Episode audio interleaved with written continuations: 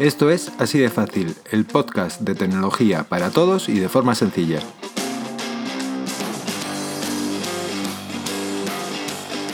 El sábado 25 de mayo se cumplió el primer aniversario desde la implantación del Reglamento General de Protección de Datos, una normativa que produjo un hueco total en la forma en que las empresas tratan la información que almacenan. Esta normativa pone en relieve la necesidad de que los datos que manejan las empresas estén cifrados. En este sentido, he leído estos días un estudio de Keystone que desvela que el 71,3% de los empleados ha perdido al menos una vez un USB con documentos de trabajo desprotegidos y apunta al cifrado de datos como una de las soluciones más efectivas para las empresas. Esta cifra es algo mayor que la registrada por otro estudio de la misma empresa, de Kingston, meses antes de la implantación definitiva del Reglamento General de Protección de Datos, que señalaba que el 68,3% de las empresas habían perdido uno de estos dispositivos, con información, eh, con información corporativa desprotegida lo que indica que a pesar de esta nueva normativa, las empresas aún no están cuidando este aspecto. Como demuestran los datos del estudio, los dispositivos USB son uno de los eslabones más débiles a la hora de garantizar la seguridad de los datos.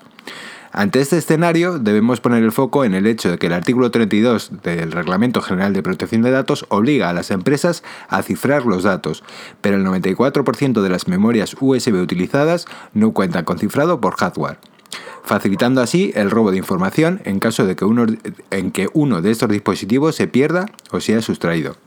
En este sentido, desde la compañía apuntan que el cifrado de datos por, por, hardware en los USB es una herramienta muy poderosa, ya que sirve para afianzar la seguridad de la información y el cumplimiento del reglamento.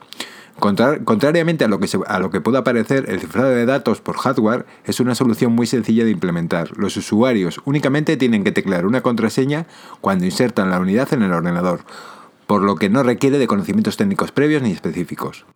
Hoy os quería recomendar varios programas eh, para poder encriptar los archivos que guardamos en nuestros pendrive. El primero sería eh, BitLocker, eh, es una utilidad que, viene incluida en Windows y que nos facilita la tarea de proteger con una contraseña un pendrive. Dicha herramienta es exclusiva de, de, Windows y como decíamos viene incluida en el sistema operativo, así que no hace falta descargar ni instalar ningún programa adicional. Otro de los programas que podemos utilizar es ROS Mini Driver. Eh, aquí eh, no vas a cifrar una unidad completa, ya que esta herramienta sirve para particionar la unidad en dos y cifrar una de las unidades particionadas de la memoria. La siguiente opción que podemos utilizar se llama Granite Portable. Esta herramienta es bastante interesante, ya que con mucha facilidad podemos cifrar con una contraseña una memoria USB. La idea es que simplemente te descargues la aplicación, la ejecutes y escribas la contraseña con la cual quieres proteger una carpeta de la unidad USB. De esta forma, todos los archivos que se encuentran en dicha carpeta quedarán eh, completamente cifrados y nadie podrá ingresar en los mismos a menos que sepa la contraseña en cuestión. Otra de las utilidades que podemos eh, usar es USB eh, SafeWare. lo único malo de esta herramienta es que tiene una versión gratuita y una de pago. La versión gratuita te permite cifrar un pendrive con, eh, completo con una contraseña, pero dicho pendrive no, no puede tener más de 4 GB. En el caso de que quieras cifrar una memoria USB con más almacenamiento, vas a tener que acceder a la versión de pago eh, que nos ofrecen. El método de cifrado que utiliza es AES 256 bits, que funciona perfectamente en Windows 10. La siguiente herramienta de la que vamos a hablar es Veracrypt. Es una herramienta sencilla que permite cifrar la unidad completa, una o varias particiones de la misma o solamente algunos archivos. Por lo tanto, es bastante útil ya que nos sirve para realizar cualquier clase de cifrado que necesitemos. Otra cosa a tener en cuenta es que se encuentra disponible para los principales sistemas operativos, Windows, Linux y Mac OS por lo que es una excelente herramienta que deberías considerar a la hora de poner una contraseña a un pendrive. Si utilizas un Mac, tienes una herramienta en el propio sistema operativo. Simplemente debes pinchar con el botón derecho sobre el pendrive y escoger la opción Encriptar disco. Nos pide una contraseña y una indicación de la misma. Esta encriptación solo funciona en macOS, con sistemas de archivos macOS Plus, APFS, etc. En Windows no podrás ver el contenido del pendrive. Otras opciones en Mac son Keypark, que es una buena opción gratuita que puede ser usada por negocios pequeños y podemos crear una cuenta con nuestro ID de Google, usando una encriptación AES 128. Espionaje nos permite cifrar carpetas, correos electrónicos y más. Lamentablemente no es gratuito. su precio es de unos 10 dólares y no es un precio demasiado alto para pagar si queremos proteger nuestros documentos como corresponde. En otro orden de cosas, y siguiendo hablando de memorias USB, os quería comentar el siguiente caso. ¿Alguna vez has llevado tu trabajo de fin de curso en una memoria USB para conectarla a un ordenador ajeno? Quizás hayas vivido una situación similar a la siguiente.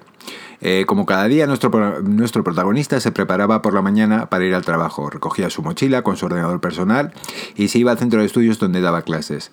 Dentro de su, de su equipo guardaba mucha información importante, como el contenido de las clases que iba a impartir, los exámenes pendientes de corregir, sus documentos personales y fotografías de las últimas vacaciones familiares.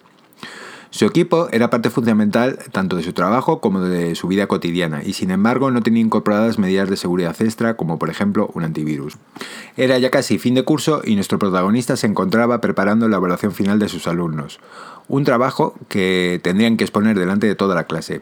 Para ello, les pidió que trajeran la documentación y las presentaciones en una memoria USB, así podría guardarlos en su equipo, revisarlos y finalmente corregirlos. El día de la entrega, todos los alumnos se acercaron a su mesa con un dispositivo USB y uno a uno fueron conectando, eh, lo fueron conectando a su ordenador. Ese mismo día, ahora más tarde, se dirigió a una cafetería para relajarse y poder corregir sin distracciones todos los trabajos que le habían entregado. También aprovechó para enviar algunos correos a otros compañeros docentes. Menos mal que el establecimiento disponía de una wifi a la que se podía conectar. Además, como había acabado antes de tiempo de hacer todo lo que tenía pendiente, eh, eh, decidió dedicar unos minutos para hacer algunas compras en línea. De hecho, está suscrito a varias páginas web que, varias páginas web que le envían periódicamente eh, ofertas y descuentos en sus tiendas favoritas. Días más tarde llegó la hora de examinar a sus alumnos. Todos estaban en el aula preparados para exponer sus trabajos y conseguir la máxima puntuación. Sin embargo, algo ocurría con el ordenador de nuestro protagonista. Para su sorpresa, el equipo no funcionaba correctamente. Cuando trató de abrir los archivos de sus alumnos, una ventana apareció indicándole que todos sus archivos habían sido cifrados. Si quería volver a recuperar el acceso a los mismos, tenía que pagar un rescate. Si repasamos uno a uno los errores que cometió eh, nuestro protagonista, y que pudieron provocar la infección, encontraremos los siguientes. El primero es que utilizó su equipo personal para hacer las tareas relacionadas con su trabajo, compartiendo espacios de almacenamiento de información privada con aquellas relacionadas con el ámbito profesional. No instaló un antivirus en el equipo, conectó dispositivos USB de los alumnos, de los alumnos sin escanearlos primero. Además, guardó la información sin cifrar de sus alumnos dentro de su equipo. Se conectó a una red Wi-Fi de la cafetería y envió correos eh, a sus compañeros de profesión, de profesión desde una red pública sin conocer las medidas de protección de esta y sin saber quién podría estar conectado a esa misma red. Desde esta misma red también visitó distintas páginas web, pudiendo ser alguna de ellas la que descargase el malware en, su equipo. No realizó copiar de seguridad de la información, pudiendo quizás evitar perder, información tras la infección y cifrado de ficheros por parte del ciberdelincuente. En definitiva, no tuvo en cuenta medidas de seguridad básicas y al utilizar su equipo personal para uso profesional acabó infectándolo con un ransomware. Así, todos sus ficheros se cifraron perdiendo, entre otras eh, muchas cosas, información relacionada con los trabajos de sus alumnos. ¿Cómo pudo evitar nuestro, eh, nuestro protagonista esta situación? en primer lugar, teniendo un antivirus correctamente instalado y actualizado. De este modo podría haber escaneado los correos enviados y recibidos, los dispositivos USB conectados a su ordenador y así evitar una posible infección. No haciendo uso del equipo personal para temas laborales. Pero ¿qué opciones alternativas en caso de no tener más remedio eh, que hacerlo tenemos? Eh, podemos crear una cuenta de usuario nuevo en el equipo con permisos limitados para, así, eh, para disponer así de una cuenta para realizar tareas de su trabajo y otra para uso personal. Tampoco debería haberse conectado a una red pública sin seguridad, especialmente sin utilizar medidas de seguridad como por ejemplo una VPN. Así, su información hubiese viajado cifrada por la red sin, tener eh, sin ser comprometida por terceros conectados a esta misma red.